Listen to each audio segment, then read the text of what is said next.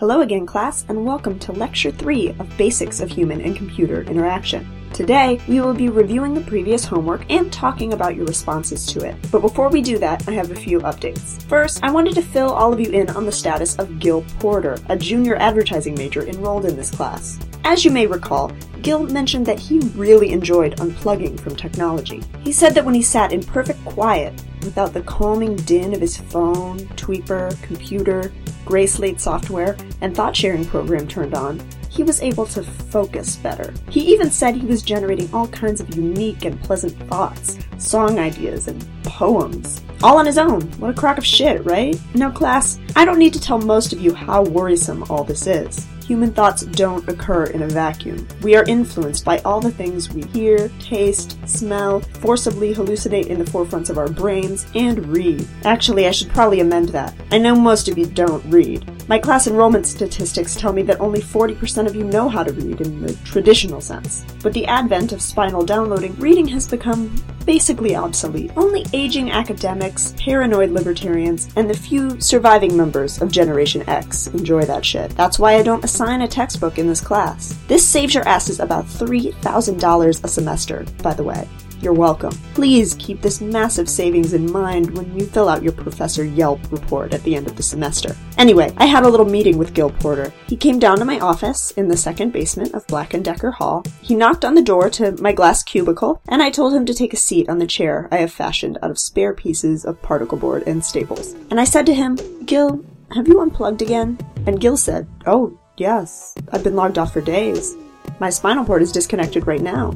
So I told him, "Gil, that is a direct violation of the campus health code. If you are not connected to Wrong State University's mainframe, there is no way we can monitor your thoughts. We use thought monitoring to prevent crimes, music piracy, academic dishonesty. Furthermore, we use brain scanning data to evaluate teacher performance and rate student satisfaction. We need your data, Gil."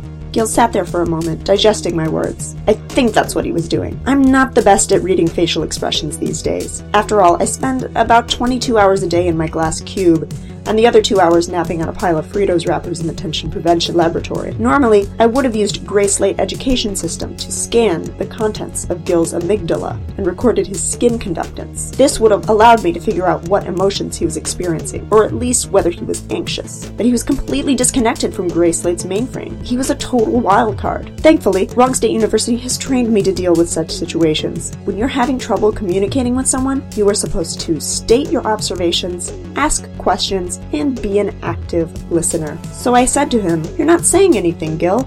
Are you okay?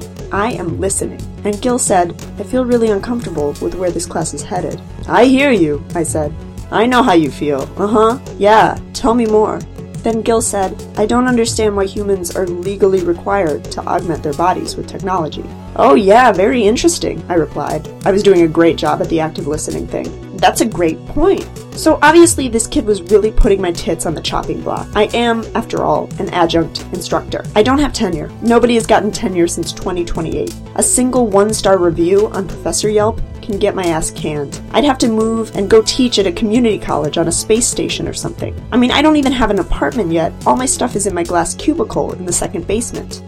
I had to cook up a solution, a way to pacify this troubled student. So I said to him, "Gil, you seem like a very perceptive and intelligent student. As it turns out, I need a perceptive and intelligent student to help me out as an assistant in the Tension Prevention Laboratory. You could help me conduct experiments and earn some extra credit. You'll learn a ton about human-computer interaction. Maybe you'll come to see things from my perspective." Then I explained to him that if he turned me down, my needle-felting robot would have him march directly to the Student Wellness Insurance Complex.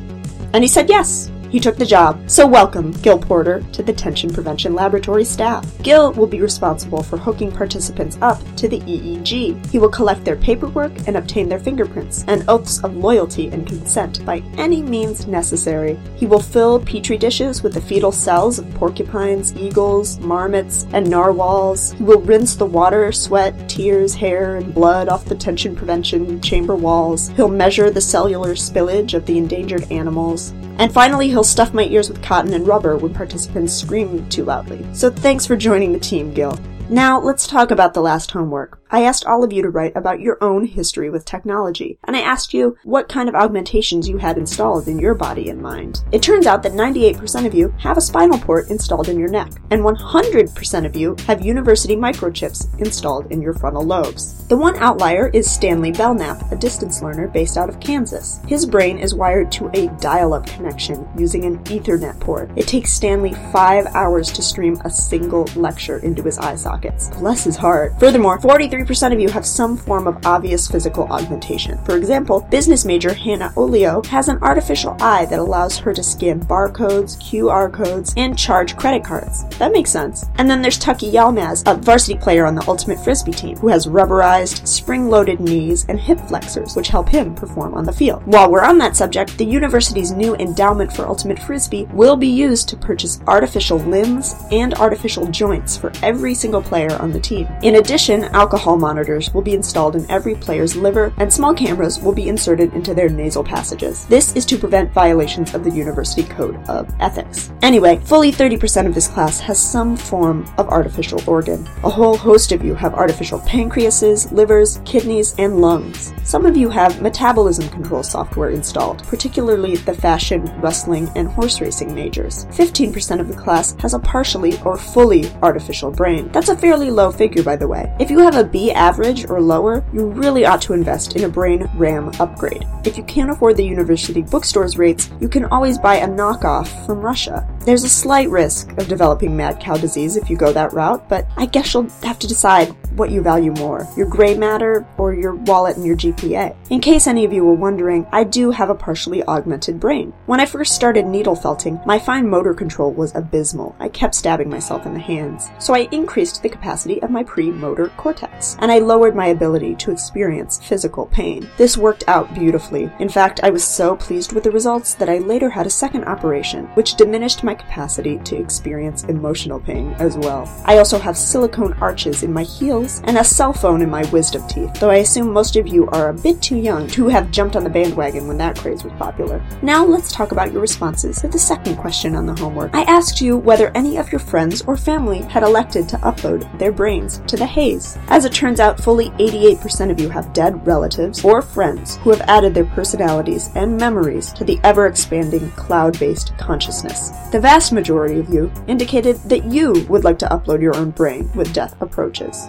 Only 8% of you indicated that you'd prefer to abandon your loved ones forever and embrace oblivion, destroying all your irreplaceable memories and knowledge in the process. A selfish act, to be sure, but for now, death is still totally legal. Now, these numbers are fairly typical. Across the globe, consciousness uploading is massively popular and ever-growing. No one likes the idea of death, after all, especially brain death, and a global majority of people make the decision to upload. Of course, sometimes people die suddenly and unexpectedly away from medical equipment. When this happens, uploading sadly isn't possible. But here in the Artificial Empathy Department, we are working on technology that will allow us to download the mind of dead persons. Think of the possibilities with this class. We could crack into the skulls of Egyptian kings and Tibetan farmers, famous painters, incorruptible saints. Think of all the data we could mine from them. Think of all the historical and philosophical scores that could be settled once and for all. All those assholes who like to talk about what the founding fathers or Jesus would do,